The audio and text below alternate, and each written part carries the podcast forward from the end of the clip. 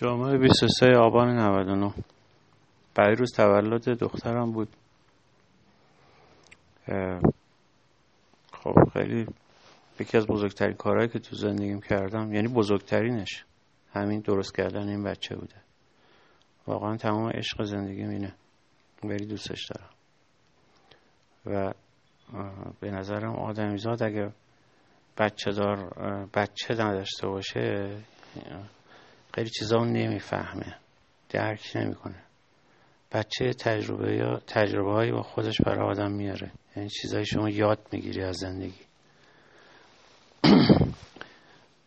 بعد یادونه میکروفون میکروفون براش خریدم که این توش می‌تونه بخونه و شارژی و از این حرفا. خوشش اومد ظاهرا. بعد الان دارم به این فکر کنم که الان چند سال دیگه که این بزرگترشه هزینهاش خیلی زیادتر میشه. یه جورایی نگران هم داره می‌کنه این قضیه یعنی بزرگتر بزرگ شدنش خیلی خوبه. با حال آدم می‌بینه این داره بزرگ میشه. بعد خب آدم من دوستش دارم. شاید هم به خاطر این دوست داشتن خیلی زیاده که نگران آیندهش میشم.